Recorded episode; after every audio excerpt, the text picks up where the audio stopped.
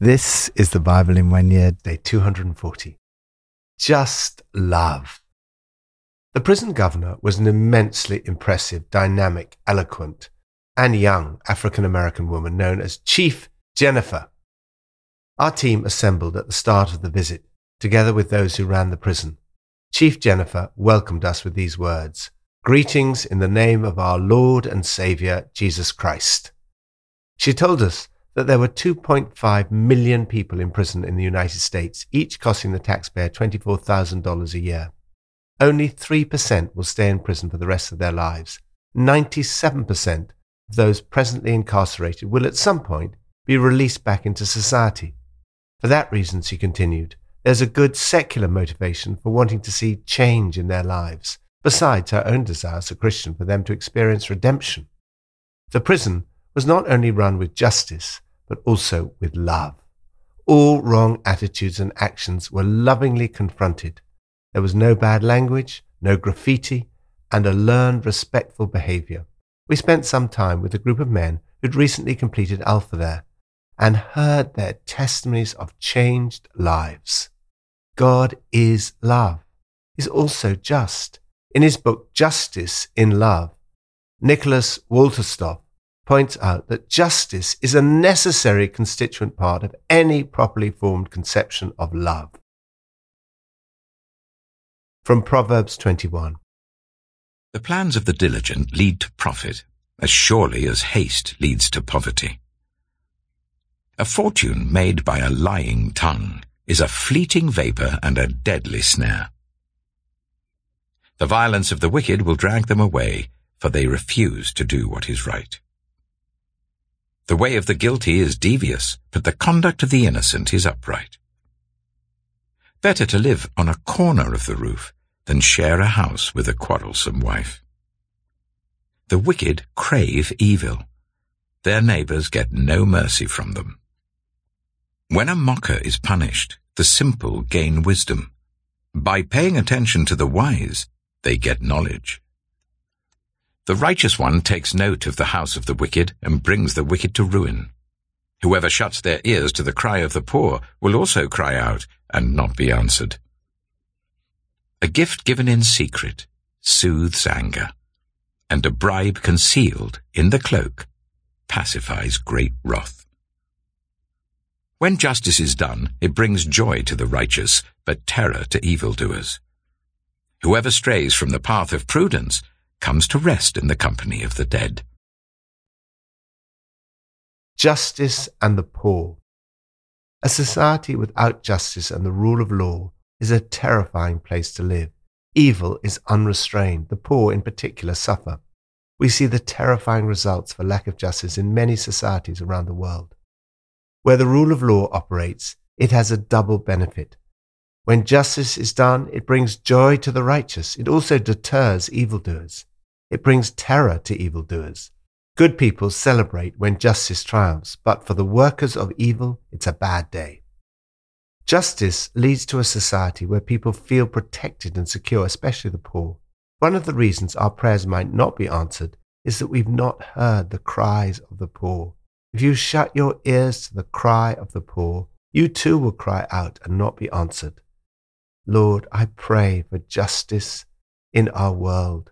I pray for those that are seeking to bring justice to parts of the world where injustice reigns.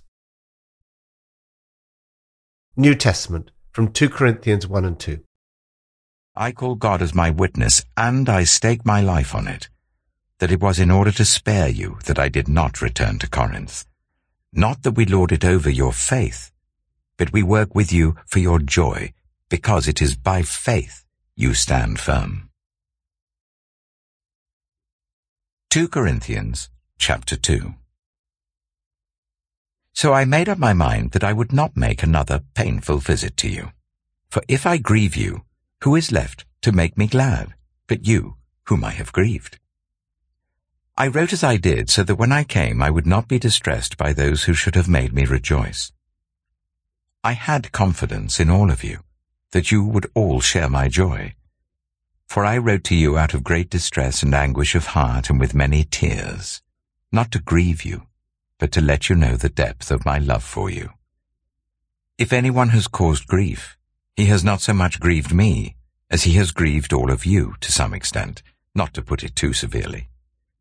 The punishment inflicted on him by the majority is sufficient. Now instead, you ought to forgive and comfort him, so that he will not be overwhelmed by excessive sorrow. I urge you therefore to reaffirm your love for him.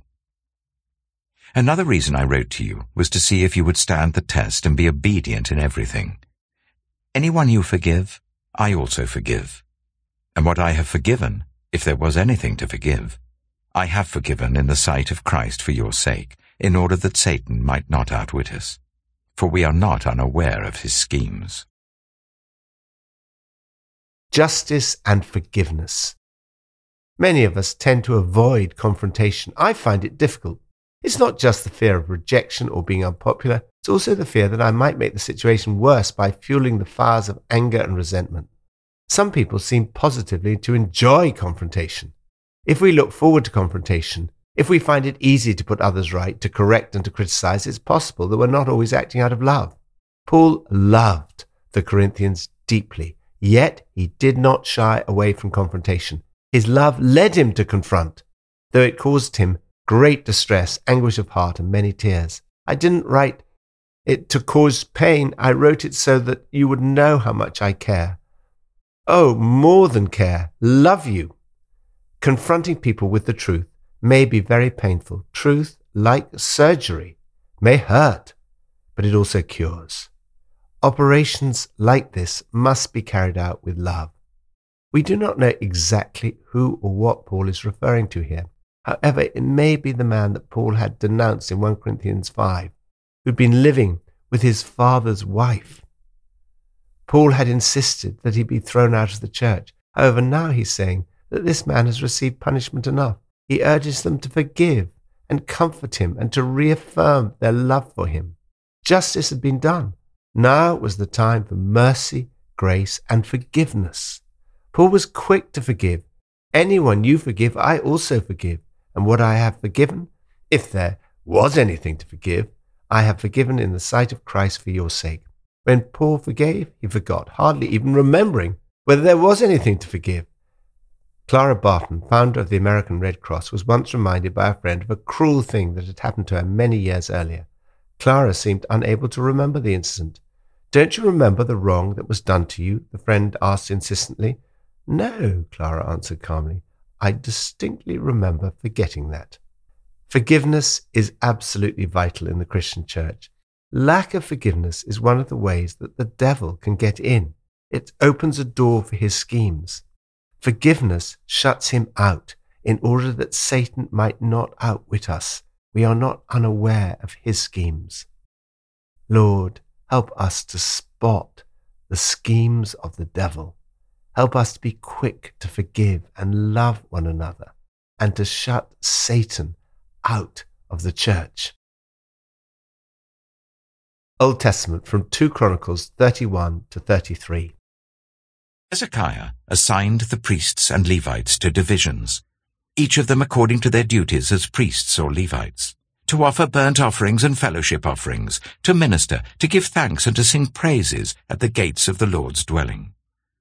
The king contributed from his own possessions for the morning and evening burnt offerings, and for the burnt offerings on the Sabbaths, at the new moons, and at the appointed festivals, as written in the law of the Lord.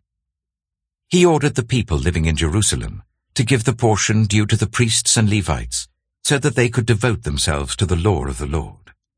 As soon as the order went out, the Israelites generously gave the first fruits of their grain, new wine, olive oil, and honey, and all that the fields produced.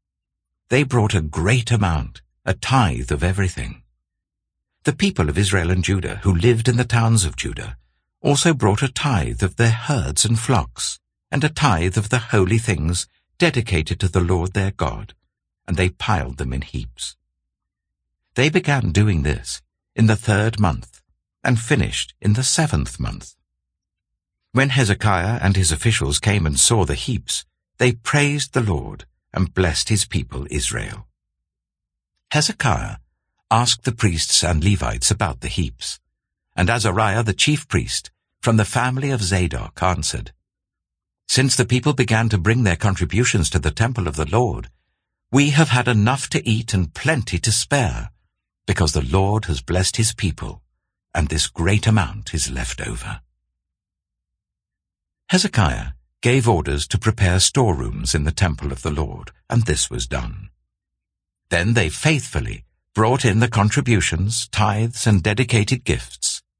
Conaniah, a Levite, was the overseer in charge of these things, and his brother Shimei was next in rank. Jehiel, Azaziah, Nahath, Asahel, Jerimoth, Jozabad, Eliel, Ishmachiah, Mahath, and Benaiah were assistants of Conaniah and Shimei his brother. All these served by appointment of King Hezekiah and Azariah the official in charge of the temple of God.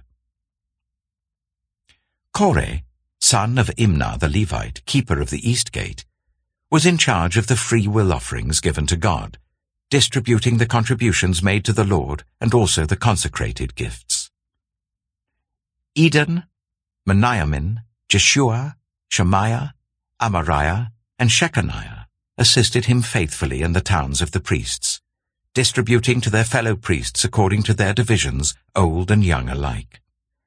In addition, they distributed to the males three years old or more, whose names were in the genealogical records, all who would enter the temple of the Lord to perform the daily duties of their various tasks according to their responsibilities and their divisions. And they distributed to the priests enrolled by their families in the genealogical records, and likewise to the Levites twenty years old or more, according to their responsibilities and their divisions. They included all the little ones, the wives and the sons and daughters of the whole community listed in these genealogical records, for they were faithful in consecrating themselves. As for the priests, the descendants of Aaron, who lived on the farmlands around their towns or in any other towns, men were designated by name to distribute portions to every male among them, and to all who were recorded in the genealogies of the Levites.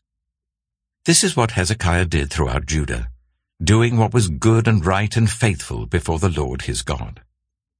In everything that he undertook in the service of God's temple, and in obedience to the law and the commands, he sought his God and worked wholeheartedly, and so he prospered. 2 Chronicles chapter 32 After all that Hezekiah had so faithfully done, Sennacherib, king of Assyria, came and invaded Judah. He laid siege to the fortified cities, thinking to conquer them for himself. When Hezekiah saw that Sennacherib had come, and that he intended to wage war against Jerusalem, he consulted with his officials and military staff about blocking off the water from the springs outside the city, and they helped him. They gathered a large group of people who blocked all the springs and the stream that flowed through the land. Why should the kings of Assyria come and find plenty of water? they said. Then he worked hard, repairing all the broken sections of the wall and building towers on it. He built another wall outside that one and reinforced the terraces of the city of David. He also made large numbers of weapons and shields. He appointed military officers over the people and assembled them before him in the square at the city gate and encouraged them with these words. Be strong and courageous. Do not be afraid or discouraged because of the king of Assyria and the vast army with him, for there is a greater power with us than with him. With him is only the arm of flesh, but with us is the Lord our God to help us and to fight our battles. And the people gained confidence from what Hezekiah, the king of Judah, said. Later, when Sennacherib, king of Assyria, and all his forces were laying siege to Lachish, he sent officers to Jerusalem with this message for Hezekiah, king of Judah, and for all the people of Judah who were there. This is what Sennacherib, king of Assyria, says. On what are you basing your confidence that you remain in Jerusalem under siege? When Hezekiah says, The Lord our God will save us from the hand of the king of Assyria, he is misleading you to let you die of hunger and thirst. Did not Hezekiah himself remove this God's high places and altars, saying to Judah and Jerusalem, You must worship before one altar and burn sacrifices on it? Do you not know what I and my predecessors have done to all the peoples of the other lands? Were the gods of those nations ever able to deliver their land from my hand? Who of all the gods of these nations that my predecessors destroyed has been able to save his people from me? How then can your God deliver you from my hand? Now do not let Hezekiah deceive you and mislead you like this. Do not believe him, for no God of any nation or kingdom has been able to deliver his people from my hand or the hand of my predecessors. How much less will your God deliver you from my hand? Sennacherib's officers spoke further against the Lord God and against his servant Hezekiah. The king also wrote letters ridiculing the Lord, the God of Israel, and saying this against him. Just as the gods of the peoples of the other lands did not rescue their people from my hand, so the God of Hezekiah will not rescue his people from my hand. Then they called out in Hebrew to the people of Jerusalem who were on the wall, to terrify them and make them afraid in order to capture the city. They spoke about the God of Jerusalem as they did about the gods of the other peoples of the world, the work of human hands. King Hezekiah and the prophet Isaiah, son of Amoz, cried out in prayer to heaven about this. And the Lord sent an angel who annihilated all the fighting men and the commanders and officers in the camp of the Assyrian king. So he withdrew to his own land in disgrace. And when he went into the temple of his God, some of his sons, his own flesh and blood, cut him down with the sword. So the Lord saved Hezekiah and the people of Jerusalem from the hand of Sennacherib king of Assyria, and from the hand of all others. He took care of them on every side. Many brought offerings to Jerusalem for the Lord, and valuable gifts for Hezekiah king of Judah. From then on, he was highly regarded by all the nations. In those days, Hezekiah became ill and was at the point of death. He prayed to the Lord, who answered him and gave him a miraculous sign. But Hezekiah's heart was proud, and he did not respond to the kindness shown to him. Therefore the Lord's wrath was on him, and on Judah and Jerusalem. Then Hezekiah repented of the pride of his heart, as did the people of Jerusalem. Therefore the Lord's wrath did not come on them during the days of Hezekiah. Hezekiah had very great wealth and honor, and he made treasuries for his silver and gold and for his precious stones, spices, shields, and all kinds of valuables. He also made buildings to store the harvest of grain, new wine, and olive oil. And he made stalls for various kinds of cattle and pens for the flocks. He built villages and acquired great numbers of flocks and herds, for God had given him very great riches. It was Hezekiah who blocked the upper outlet of the Gihon spring, and channeled the water down to the west side of the city of David. He succeeded in everything he undertook. But when envoys were sent by the rulers of Babylon to ask him about the miraculous sign that had occurred in the land, God left him to test him and to know everything that was in his heart. The other events of Hezekiah's reign and his acts of devotion are written in the vision of the prophet Isaiah son of Amoz, in the book of the kings of Judah and Israel. Hezekiah rested with his ancestors and was buried on the hill where the tombs of David's descendants are. All Judah and the people of Jerusalem honored him when he died, and Manasseh, his son, succeeded him as king. 2 Chronicles chapter 33 Manasseh was twelve years old when he became king, and he reigned in Jerusalem for fifty-five years. He did evil in the eyes of the Lord, following the detestable practices of the nations the Lord had driven out before the Israelites. He rebuilt the high places his father Hezekiah had demolished. He also erected altars to the Baals and made Asherah poles. He bowed down to all the starry hosts and worshipped them. He built altars in the temple of the Lord, of which the Lord had said, my name will remain in Jerusalem forever. In both courts of the temple of the Lord, he built altars to all the starry hosts. He sacrificed his children in the fire in the valley of Ben Hinnom, practiced divination and witchcraft, sought omens, and consulted mediums and spiritists. He did much evil in the eyes of the Lord, arousing his anger. He took the image he had made and put it in God's temple, of which God had said to David and to his son Solomon, In this temple and in Jerusalem, which I have chosen out of all the tribes of Israel, I will put my name forever.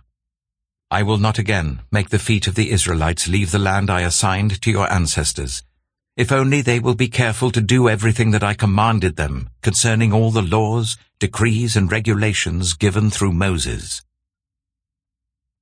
But Manasseh led Judah and the people of Jerusalem astray, so that they did more evil than the nations the Lord had destroyed before the Israelites. The Lord spoke to Manasseh and his people, but they paid no attention. So the Lord brought against them the army commanders of the king of Assyria, who took Manasseh prisoner, put a hook in his nose, bound him with bronze shackles, and took him to Babylon. In his distress, he sought the favor of the Lord his God, and humbled himself greatly before the God of his ancestors. And when he prayed to him, the Lord was moved by his entreaty, and listened to his plea. So he brought him back to Jerusalem and to his kingdom. Then Manasseh knew that the Lord is God. Afterwards, he rebuilt the outer wall of the city of David, west of the Gihon spring in the valley, as far as the entrance of the fish gate and encircling the hill of Ophel. He also made it much higher. He stationed military commanders in all the fortified cities in Judah. He got rid of the foreign gods and removed the image from the temple of the Lord, as well as all the altars he had built on the temple hill and in Jerusalem and he threw them out of the city. Then he restored the altar of the Lord and sacrificed fellowship offerings and thank offerings on it, and told Judah to serve the Lord, the God of Israel. The people, however, continued to sacrifice at the high places, but only to the Lord their God. The other events of Manasseh's reign, including his prayer to his God and the words the seers spoke to him in the name of the Lord, the God of Israel, are written in the annals of the kings of Israel. His prayer, and how God was moved by his entreaty, as well as all his sins and unfaithfulness, and the sites where he built high places and set up Asherah poles and idols before he humbled himself. All these are written in the records of the seers.